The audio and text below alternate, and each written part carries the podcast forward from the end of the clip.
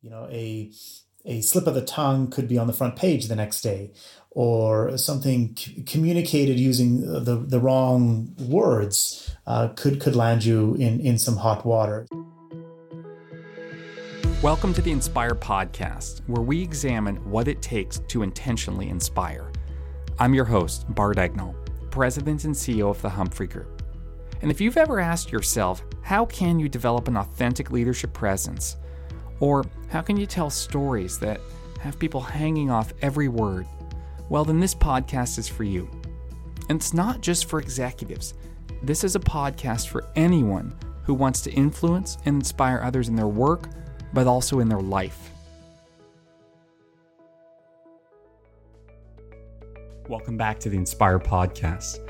If there's one thing that's become the norm in this new normal of COVID, it's hearing from politicians a lot. Here in Canada, as well as around the world, it seems like every day politicians are stepping up to the microphone to provide leadership, guidance, and direction. And listening to them, I'm always filled with empathy and compassion for the challenge that they face of having to appeal to such a broad constituency and provide leadership when uh, there is so much that's unknown. Uh, really, the skills that we teach, even though we don't really work with politicians in the Humphrey Group, the ability to inspire, to have a vision, to provide a clear message are fundamental to their success. But, you know, what's it like to actually be a politician? What rules do they follow to develop their messaging? What does success look like? How do they deal with the uh, often uh, harsh comments they get? Well, these were questions I wanted to tackle. And so, my guest, who is a politician, but he's a unique politician that he's an alumni of the Humphrey Group, uh, Dimitri Nicolaides. He's a uh, politician in Alberta and a member of the Albertan government um, cabinet. And he joined me on the podcast to talk about his experiences of running for office and then uh, taking on uh, more leadership than he'd anticipated and starting to get in the habit of speaking uh, as a political leader. So, even if you're not in politics, I, I know you'll find value in my conversation with Dimitri. So, enjoy.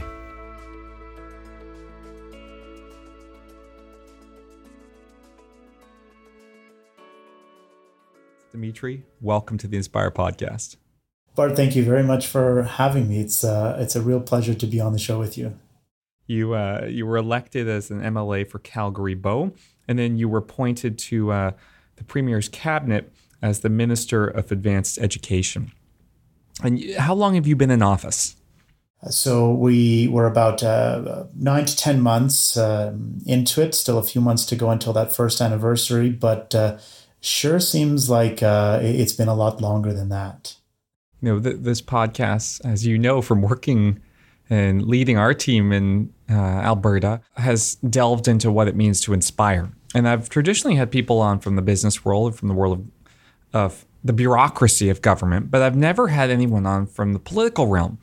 And I thought, uh, as you and I discussed, it, it's really a, an environment where everything that we talk about, everything that we're passionate about, around having a message, around you know commitment to your convictions and the need to be ready, all come to play in your success day after day after day. So I want to have you on to talk about that and talk about your journey to winning a campaign and the lessons you drew from it, to your reflections from a year in office, and then your recommendations or guidance, uh, having now sat on the chair as an instructor, but also sat in the chair as an, an elected official for anyone who's hoping to strengthen their ability to inspire. So perhaps we could begin with the campaign. Talk to me a bit about looking back, what you learned around communicating in those early days in a political environment that differed from your experiences in life and in the business world prior to that. The thing that really stood out in my mind was how precise and, and crisp you needed to be in such a short amount of time to be able to uh, inspire others and motivate them to your your thinking or, or the vision of the party that you're representing or, or the leader.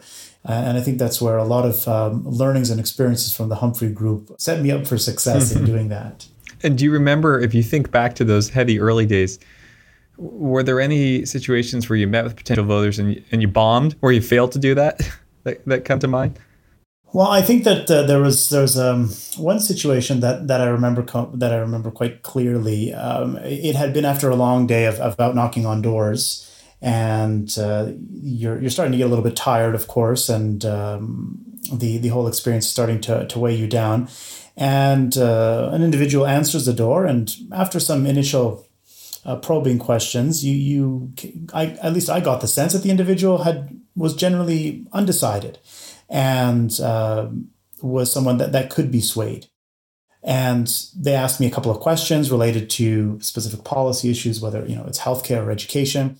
And I just I didn't have the information readily available at my fingertips. It was such a long day, and wasn't able to clearly articulate in a, again that very quick short amount of time what the vision and thought was for those particular policy areas that were important to this one individual, and it, it left them feeling uncertain and they they had more questions after the exchange, uh, which of course then warranted for me to follow up with them via email or give them a call and talk with them in further detail afterwards. And so, uh, not not having that information or, or that that ability to really really be crisp and concise in my messaging caused me to have to do a little bit more digging with that one individual. But then you went into office and you were named um, to cabinet. Now let's talk a bit about that because you're a first time MLA and you were chosen for the cabinet. Had you built a relationship with Premier Kenney, or what led him to be inspired to choose you for that role? Yeah, so I've uh, of course had the opportunity to build a relationship with him over the last uh, few years, and um, and I think coming back to it, you know, in, in terms of uh, me being appointed as, as Minister of Advanced Education, I think a, a big component of it had to do with, um, of course, uh, a component of my academic background, uh, having spent uh, some time in academia, having finished my PhD and uh, some, some time as a lecturer. I believe uh, positioned me well to to be able to lead our post secondary system here in Alberta. But, but but furthermore, I think one of the other important elements there is which which link back to one of the things that that um, I remember so vividly from my days at the Humphrey Group, the importance of starting right from the very beginning of the necessity to have clear vision, and I had some uh, clear ideas with respect to how our post secondary system needed to change, uh, elements of a vision as to where we needed to go and how we would get there, and uh, and I believe it was that that clarity of mindset that uh, help position me um, uh, for success. Because, of course, as you know, in, in any kind of leadership capacity, whether it's in the private sector or politics, you need to have that absolute clarity as to your future direction and the vision in which you wish to take uh, an organization, a department, a team, or, um, or in my case, a post secondary system. So, uh, prior to being appointed, there would be, of course, numerous conversations, you know, with, with Premier Kenney in which I would talk about how I would see the, the post secondary system evolving and developing and where some of the shortfalls may be, and of course, areas in which the system can be strengthened. And, and I believe that um, uh, clarity over the vision and future direction was an important element of that. And did you start putting that vision forward to him before you knew that you were being considered for the role? I mean, was that what led to his consideration? How did that all come to pass? Yeah, that, that may very well be. Uh, and, you know, I certainly did. It's an area where, where I have a lot of passion. Um, again, given the fact that I spent many years completing my PhD and, and, um, uh, and um, as a sessional instructor for a short period of time. And even prior to that, um, going back to my undergraduate days at the University of Calgary, I spent some time as a student leader.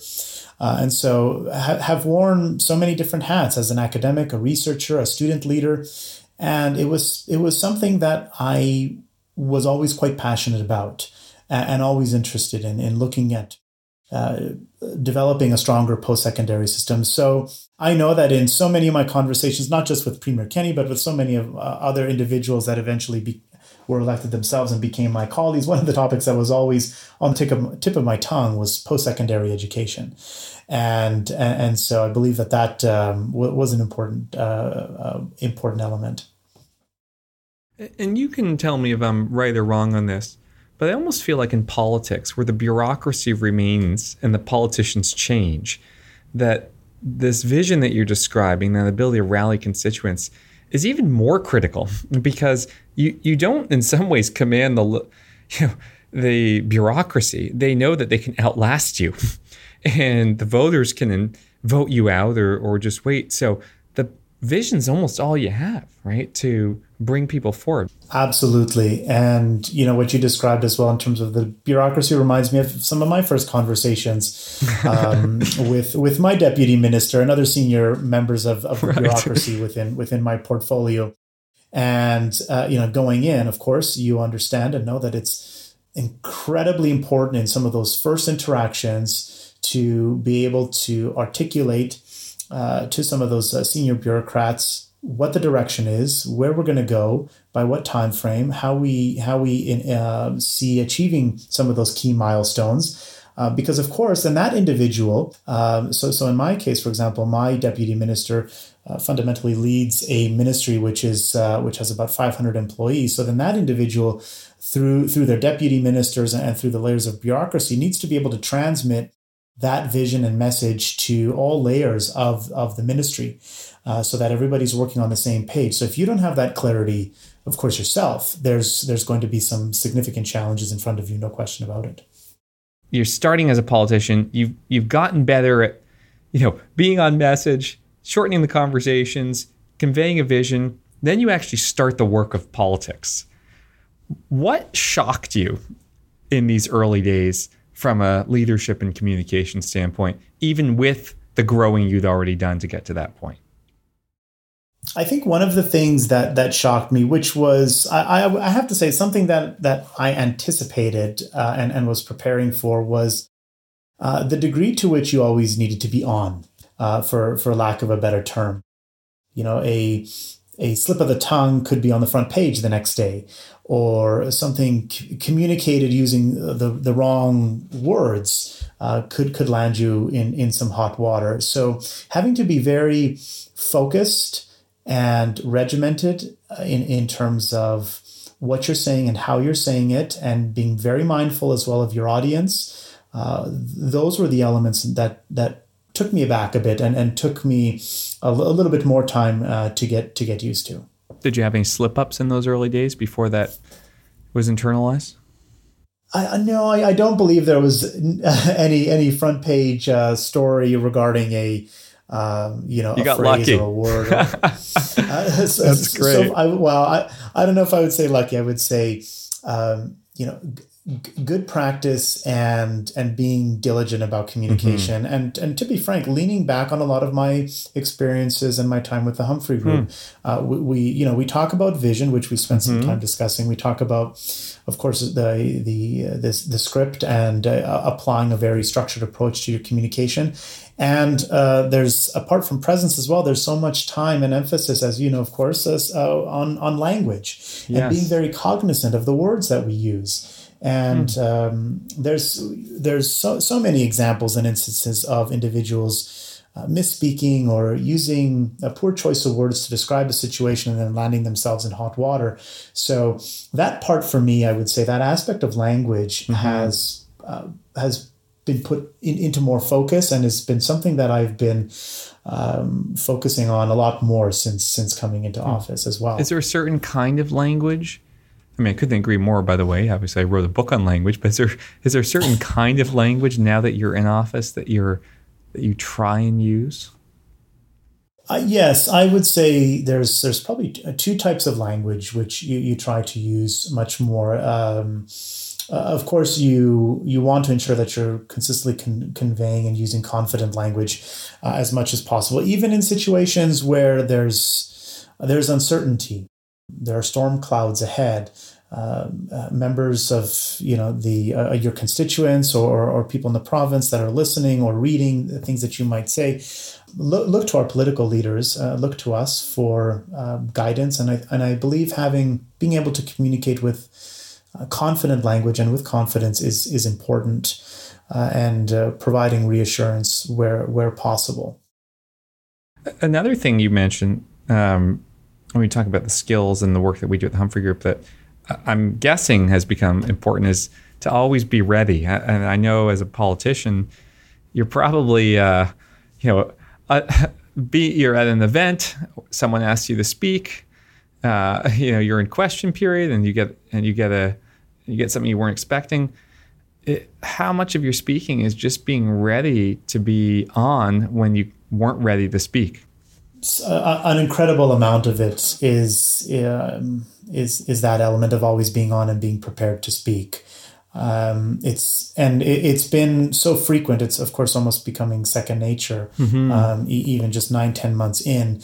Uh, but when you're moving from meeting to meeting, you, you could be in a room with with a hundred people uh, giving remarks at a lunch, to then a uh, private meeting with with a stakeholder group, uh, with a president of a university, to then in question period, to then walking out of question period and walking through reporters. Uh, there's there's there's very limited time for you not to be thinking about your key messages on particular issues, mm-hmm. um, how you are going to articulate your thoughts on a on a on a file or on, or on a topic, and so you indeed must constantly be on and must always be uh, prepared to provide clarity and uh, to reaffirm the government's message and your message um, in an instant. Hmm.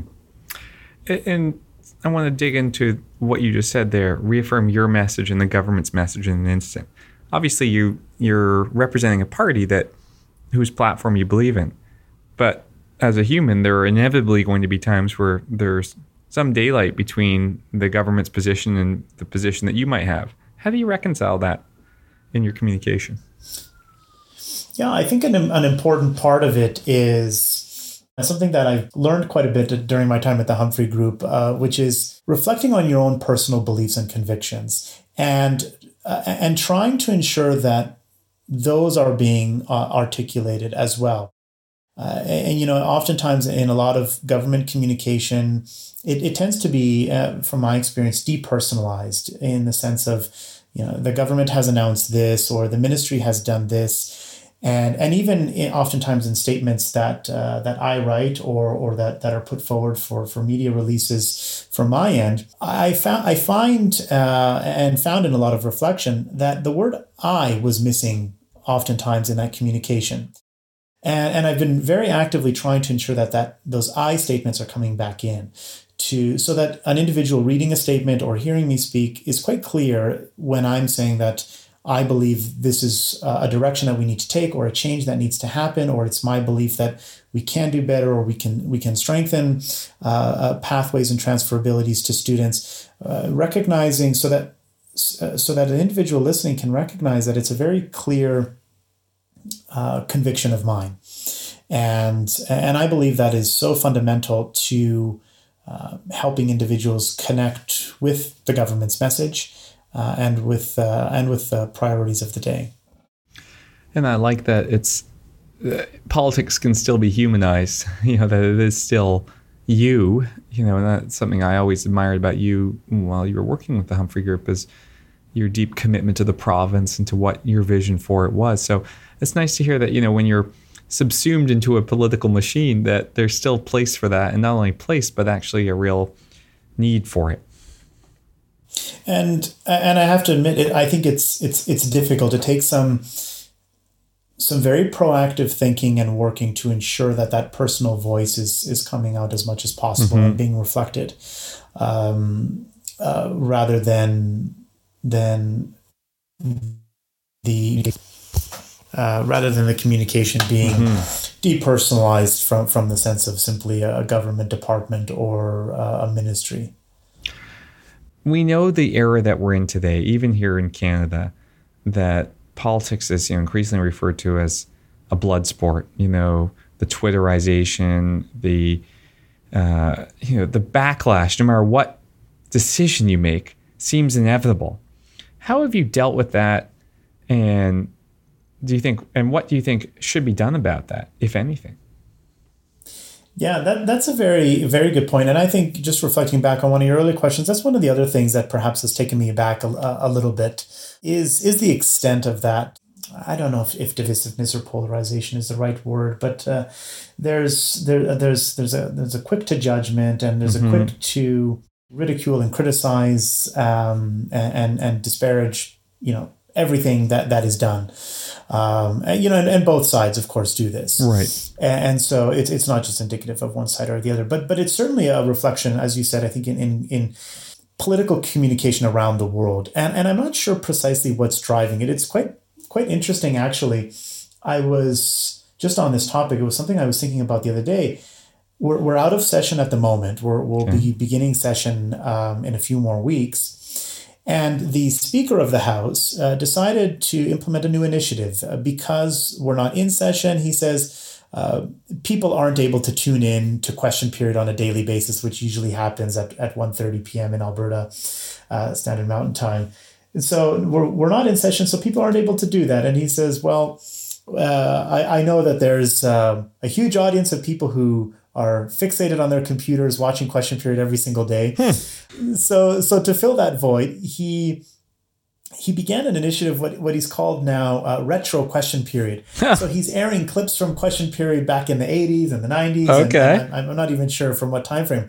And i caught one of them the other day and i was really taken aback and surprised at how cordial respectful right the the dialogue and debate was they were legitimately asking questions of one another because they wanted answers uh, not not to just score political points the answers were given in a way to provide clarity not to score right. political points uh, it was really Remarkable. bizarre and, and i and I thought to myself, how did we go from that to where we are today? So I'm not quite sure.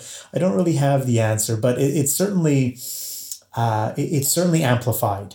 Uh, whether you're looking at the federal parliament mm-hmm. in in Ottawa or the United Kingdom or, or so many other jurisdictions on the world, it certainly is amplified, and uh, it, it, I'm not entirely sure what what's driving that, but mm. it's it, it's certainly a change, and I think in that climate, I think one of the things that we can do as communicators, and especially in the in the political environment, is precisely what we touched on a moment ago is bringing back as much as we can an element of humanization um, bringing some of those i statements mm-hmm. back into the, the, communication as much as possible letting people know um, where where i as an individual or, or we as government individuals uh, fall and believe on a, on a particular what our views are on a particular topic and and where we stand and what we would like to see um, as individuals. I think that that, that would be um, a helpful a step in, in the right direction. And that you're that you're a human who's who's doing your best for a province, whether people agree with you or not. And you know, it is the individual there. And you I mean, I, I know the time and effort you put in. So have have you personally experienced, you know, attacks and uh, things that have made you uncomfortable? Oh, absolutely. There's there's no shortage of it, um, and you know a lot of the the attacks on policy and on decisions, I think, is completely fair game. Mm-hmm. I, have, I, have, mm-hmm. no problem with that, uh, and that's to be expected. Of course, the challenge is when some of those attacks become personal, right, and uh, and, and, maybe invoke members of your family as well, where where it right. can become problematic, hmm. and I, I, I think crosses the line. Um, I, I try to um, avoid uh, as much as uh, of that as possible, and you know I have had to do a little bit of work with with the family as well, and um, uh, telling them to you know work on developing a thicker skin and just to be mindful of what they're reading and where they're reading and why they're reading it. I mean, you know, for you know, logging onto Twitter every day to see what the latest comment is about me probably isn't the best thing to right. be doing. Uh, and, and not the recipe for emotional gonna, happiness. absolutely. So uh, there's there's been a learning curve in that respect from from both, of course, mm-hmm. me and my family as well. But like I said, I'm I'm all I'm all in for robust debates mm-hmm. and discussions on, on policy and decisions and how we move forward. And I think that that kind of debate and discussion leads us to building a stronger society. Well, and, and you know the fact that you're so committed to the work you're doing that you're willing to step into that arena. I give you a lot of credit. You know, as someone who owns and runs a privately held company, I am, you know, mercifully uh, not in the public arena, you know, aside from this podcast, I guess. Uh, but it's much more benign than changing policies around how universities are funded, among other things. So I give you a lot of credit for uh, for stepping into it You know, it, it, it can be it can be challenging. Uh, of course, it can be um, difficult. Uh, but what what you have to remember at the end of the day are your your personal those those inner core convictions, those personal beliefs that that drive your behavior, uh, that that drive your decision making, and uh, and I have to say there, there's many times where you you have to take a moment, reflect back on those, think again. Uh, why you decided to put your name forward, why you believe that you could help uh, contribute to creating a better mm-hmm. society, mm-hmm. find some strength in those inner convictions and continue moving forward. So let me close by asking you you've gone through you've gone from the ivory tower to the corporate world and now into politics and you've obviously learned and grown as a communicator and a leader throughout what would be the number one lesson you would share with people listening even if they're never aspiring to be in politics but if they're aspiring to enter an arena where they want to bring about change and maybe have to deal with some difficult conversations and uh, the way you have, what lesson would you leave them with? Well, I think the lesson I would leave them with is the one that we just touched on uh, just a moment ago, which is to find strength and courage in your own convictions. There, as I've found uh, in the past few months during my time in government, there, there's all there are always going to be people who who disagree with you, and I think that that's also the case in in, in the private sector and and even in my time in academia. In fact, as I'm remembering, there are always going to be individuals who disagree with you and who won't be happy about the the direction you want to you want to take your your company, your department, or your society, community, or province. But by resting on your strong held uh, beliefs and convictions, that can lead you through some challenging times, some difficult conversations, and if and I, I kind of view them as the light in the darkness when when you have to make a difficult decision and, and it seems like there there are dark clouds around you. Your personal held convictions and beliefs are, in my view, what give you light to continue moving forward through through some of the darkness. And we all we all face it. We all face it in, in our private lives in, in in our careers in our professions. We have to continue to think about what we truly believe how we can make a make an impact create something uh, different uh, improve something and move forward from that place of security well said and uh, you know it's certainly wonderful to listen to you the, to feel that Canadian politics and politicians are doing things for the right reasons if they're if you're any guide to it. Uh, and so I appreciate it. I appreciate you coming on the podcast and sharing your thinking with us, but also what you're striving to do for our country. So thank you. You're you're very welcome. It, has been a true pleasure. Thank you for having me on, and uh, thank you to all the uh, listeners as well. And um, uh, looking forward to catching up with you at the next available opportunity. And Dimitri, if you're, I'll be out in uh, in Alberta in December, so if you can fit me into your your busy schedule, we can grab a drink, or we can go to the best Greek restaurant in town. We should we should plug your uh, your dad's restaurant. So for anyone coming to Alberta, go for it. This is a I'll give you a chance to give the ad. Uh, oh, sure, absolutely. Well, well, as said by you, that it's the uh, best Greek restaurant uh, in town. Um, and of course, I think I, am a little bit biased in that regard. My parents are the owners and uh, operators of Santorini Greek Taverna. Um, and they have uh, been the uh, owners there for, I believe, coming on 34 years now. And so naturally, I'm, I'm a little bit biased and think that it's it's quite a place. And despite our attempts to orchestrate your dad's gentle retirement over many of our meals, he's still going strong, and uh, so is the restaurant. So we'll have to uh, check it out when I'm out there. Absolutely. Look forward to having Well, thanks so much, Dimitri. Of course. Anytime. Thanks again.